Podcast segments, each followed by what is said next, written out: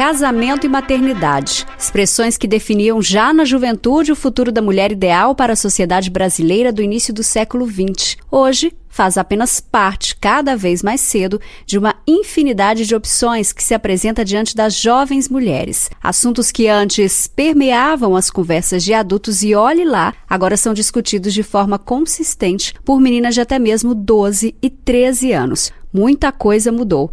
E com certeza o papel social da mulher em 10, 20, 30 anos também será outro. Eu sou a Natália Lima e este é o Segundo, podcast da CBN Goiânia, com produção de Lohane Castro e sonorização de Álvaro Júnior.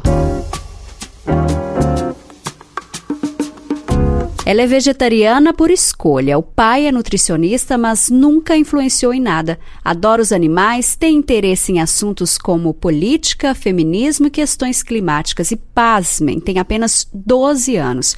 Maria Luísa Ferreira ou Malu. Já a Marina Dalara tem 13 anos, gosta muito de música, principalmente K-pop, quer fazer um curso superior na área de música, conhecer a Coreia, gosta de ler e, segundo o próprio pai, é uma garota muito bem resolvida.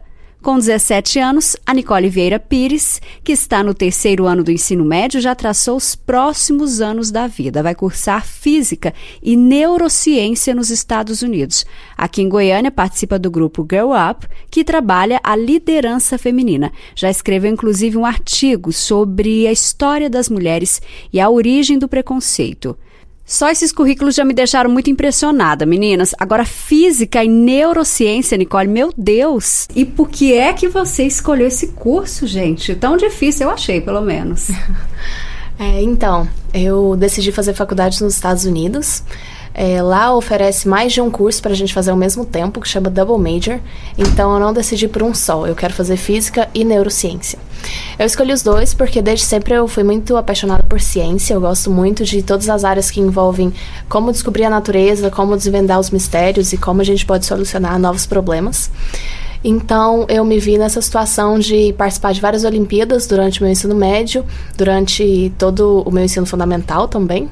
E nesse meio eu percebi a ausência feminina. E aí que, que eu acho que encaixa muito o meu propósito, que no decorrer da minha vida é, após o ensino médio, após eu sair daqui e for morar nos Estados Unidos, eu quero perpetuar isso na faculdade, dentro do meu curso e de alguma forma trazer mais mulheres para ciências, porque é muito interessante essa área, eu sou muito curiosa em relação a isso. O que, que você percebeu com as suas colegas lá? Todas elas conseguiram identificar isso? Você acha que é uma geração que, que as meninas já conseguem perceber e querem mudar essa situação também? Sim, Atualmente, muitas meninas querem mudar e é, é, bem recorrente a gente ver muitas terem uma atitude diferente do que teriam numa geração passada, por exemplo, em que realmente entendem seu papel na sociedade, tentam mudar essa realidade de alguma forma, talvez não pela ciência, mas por outros por outros vieses que também são muito aceitáveis e dessa forma eu acho que a gente está construindo um futuro bem melhor. Tem muitas meninas muito empenhadas em mudar essa realidade. A Maria Luísa é a mais novinha aqui tem 12 anos, né, Maria Luísa? Eu queria que você me contasse um pouquinho, por tão jovem, já com tantas ideias formuladas, decidiu por conta própria ser vegetariana, né? É, como é que isso tudo foi nascendo para você? Como é que você foi percebendo essas ideias, foi tomando essas decisões, fazendo essas escolhas? Eu, pra mim virar vegetariana, eu percebi que, tipo assim, eu gosto muito dos animais e eu sempre pensei nisso. Só que antes eu tinha alguns problemas com a alimentação, porque eu era intolerante à lactose, umas coisas assim. E aí, é, mas eu sempre pensei. Aí quando eu vi que eu podia é, não comer carne, que eu podia parar, eu pensei que isso ia ajudar os animais em alguma relação, porque eu gosto muito. Então eu parei, porque eu sei que eu consigo viver sem.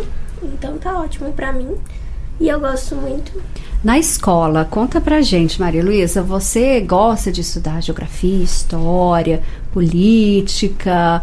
A Nicole trouxe aqui pra gente essa questão das ciências, das mulheres sim exatas também. Qual que é a sua matéria lá, por exemplo, preferida hoje que você consegue estudar, se interessa muito? A minha matéria preferida é ciências, porque uhum. é a que eu mais me identifico, a que eu mais tenho facilidade também, que é a que eu mais gosto.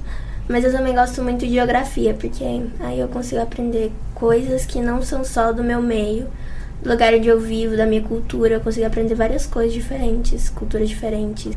Eu gosto muito. Eu, quando eu era pequena, mais nova. Quando eu, era pequena, né? É, 12 anos. Pequena, mas quando eu era mais nova, eu queria ir para Paris. Uhum. Mas eu fui perdendo o interesse. Por quê? Não sei. Aí agora eu queria visitar, eu queria fazer coisas que mais ajudassem as pessoas, tipo ir pra África, fazer trabalho voluntário. Assim. Eu tenho esse sonho e eu espero um dia realizar ele. Uhum. Como é que nasceu essa vontade? É, eu vi algumas coisas, aí eu comecei a pensar sobre isso, eu vi que podia. E tem uma amiga da minha mãe também que ela já fez isso, então eu conversava com ela e ela me contava e aí eu tive essa vontade. Uhum. Você acha que pode ajudar muita gente assim? Sim. Falar em sonho de, de viajar, a Marina da Lara, que tem 13 anos, já contou aqui que ela tem vontade de ir para a Coreia e para o Japão também, né? Eu comecei uhum. falando Japão, ela já me corrigiu que é Coreia, que ela gosta do é K-pop, essa é a pronúncia? É, K-pop. K-pop. Não, uhum. antes da gente falar de viagem, então me conta o que, que, é isso, porque eu preciso entender. Eu não sei o que, que é. É porque, assim, é um estilo musical uhum. que existe o J-pop e o K-pop. Uhum. O J-pop é o pop do Japão, né? É um estilo mais moderno tal. E o K-pop da Coreia. É a única diferença entre eles. Aí, geralmente, ele é feito de grupos. Não tem muito cantor que canta sozinho. E nem banda, tem gente que toca instrumento e gente que canta. Geralmente todo mundo canta. E acho que essas são as principais, assim, coisas do K-pop. E você começou a gostar quando? Quando é que você descobriu esse amor pelo K-pop? É porque, assim, na verdade, antes eu nem conhecia até a minha amiga ela me mostrar, porque ela gostava muito. Hoje em dia ela não gosta mais tanto, mas ela gostava muito e ela me mostrou. E aí, tipo, eu gostei muito também. Aí eu fiquei mais interessada e comecei a pesquisar mais de outros grupos tal. E aí eu me apaixonei por K-pop. E na escola, matéria, né? Porque uhum. nem só de música vive uma adolescente de 13 anos, é. né. Marina? Uhum. Na escola, quais são as suas matérias? O que, que você consegue observar e gostar mais? As matérias que eu mais gosto são ciências e história. Porque, assim, acho que história, porque eu consigo descobrir o que que tudo que passou até chegar onde a gente está agora, né? Por que, que o mundo é assim, né? Porque as leis são desse jeito, por que, que os países são divididos, tudo.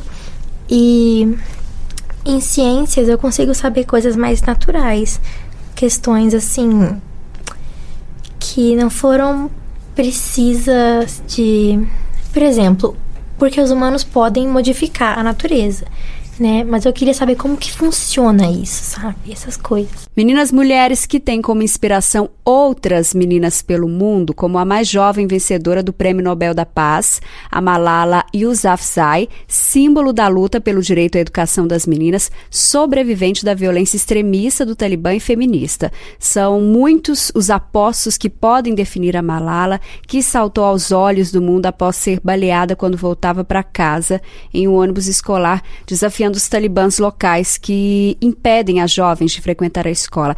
Exemplo para vocês, né, meninas?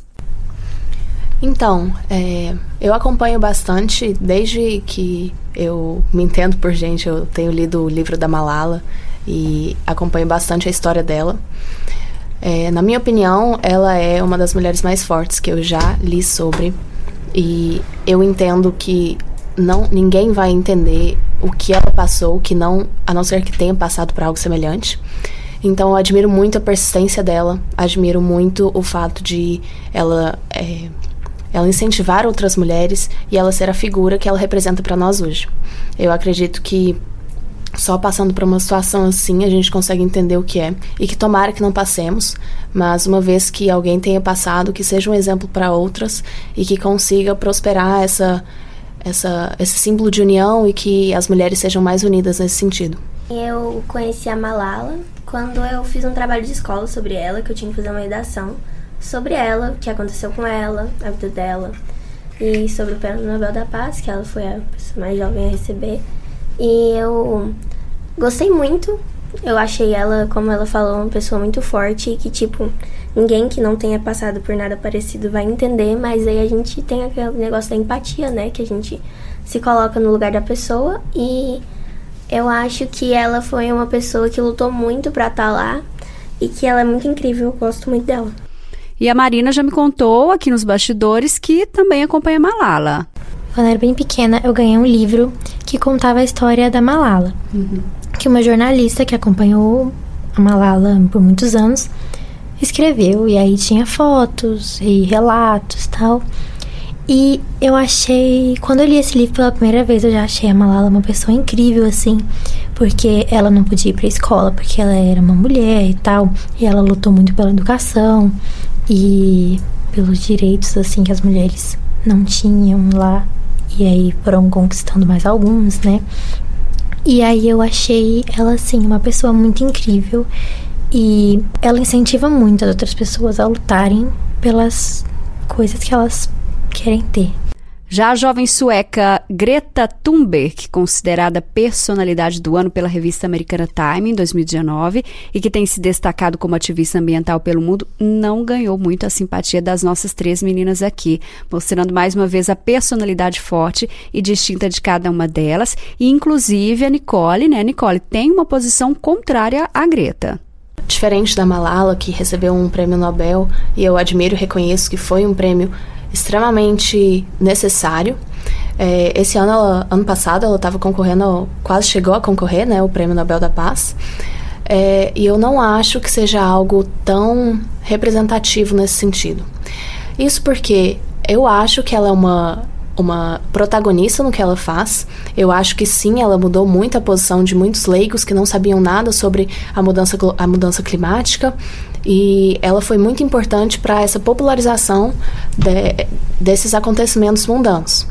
Porém, eu acredito que as pessoas não sabem distinguir muito bem o que acontece com a Greta e com outras pessoas que fazem trabalhos científicos visando a mudar de fato alguma coisa no mundo. Por exemplo, há muitos trabalhos científicos em que pessoas desenvolvem alternativas para o petróleo, é, desenvolvem plásticos biodegradáveis e não são tão reconhecidos quanto o ativismo da Greta, que na verdade ela ela fala, ela mostra muito para o público o que, que acontece e eu acho isso extremamente importante, mas eu acho que tomou proporções que outras pessoas que mereciam o mesmo valor não tomaram. E os assuntos polêmicos como violência contra a mulher, mercado de trabalho também não têm passado despercebido por essa turminha. E o que, que vocês conseguem imaginar e desejar para o futuro de todas as mulheres? Eu me imagino é, exercendo a minha profissão com música, né? E talvez fora do país, tal. Mas assim, falando sobre essas coisas do que eu queria que mudasse para as mulheres no futuro, seria que elas fossem tipo, não tivesse todo esse preconceito que tem com elas, porque elas são seres humanos. Então, às vezes uma coisa que um homem faz, uma coisa que uma mulher faz, a mesma coisa, são vistas de formas muito diferentes, julgando muito a mulher e não ligando pro homem, assim, sabe? Fazendo a mesma coisa. E às vezes também exercendo o mesmo cargo, elas ganham menos, e eu queria que fosse mais justo o mundo, tanto para os homens quanto para as mulheres, fosse todo mundo os mesmos direitos e tudo bonitinho. Atualmente, no campo da ciência, só 29% são, são mulheres, né? Eu acho que isso tende a se igualar, sim, até porque muitas universidades, muitas escolas tendem a incentivar mais mulheres e há muitos programas que fazem com que as mulheres é, tenham sua relevância, participem mais. Isso também vem de uma sociedade em geral. Os homens também têm que colaborar. Eu acho que o nosso objetivo final seria uma equidade entre os gêneros, né? Que significa assim, é, uma vez que a mulher está um pouco atrás, seria trazer mais direitos para que ela consiga se igualar. E eu acho isso de extrema importância. Eu acho que isso vai se mudar, mas claro, passo a passo, erradicar o problema é, é algo muito utópico, que infelizmente eu acredito que eu não conseguirei ver enquanto estiver viva, mas que nós progredimos, progressamos assim porque porque mulheres merecem o mesmo tanto. Eu, por exemplo, eu, eu, me imagino no meu laboratório, escrevendo meus artigos, publicando minhas pesquisas, fazendo pesquisa, ganhando meu dinheiro, tendo a minha própria casa. Eu espero pro futuro que haja uma evolução maior e que tipo já evoluímos bastante do passado para cá, pra gente, se a gente ver, tá bem melhor, mas ainda tem, infelizmente, e eu espero que no futuro isso acabe. Então, é isso que eu penso. E uma mulher pro futuro, eu espero que todo mundo tenha os mesmos direitos, igualdade em tudo, que nenhum seja superior ao outro e que sempre tenha igualdade. Espero isso.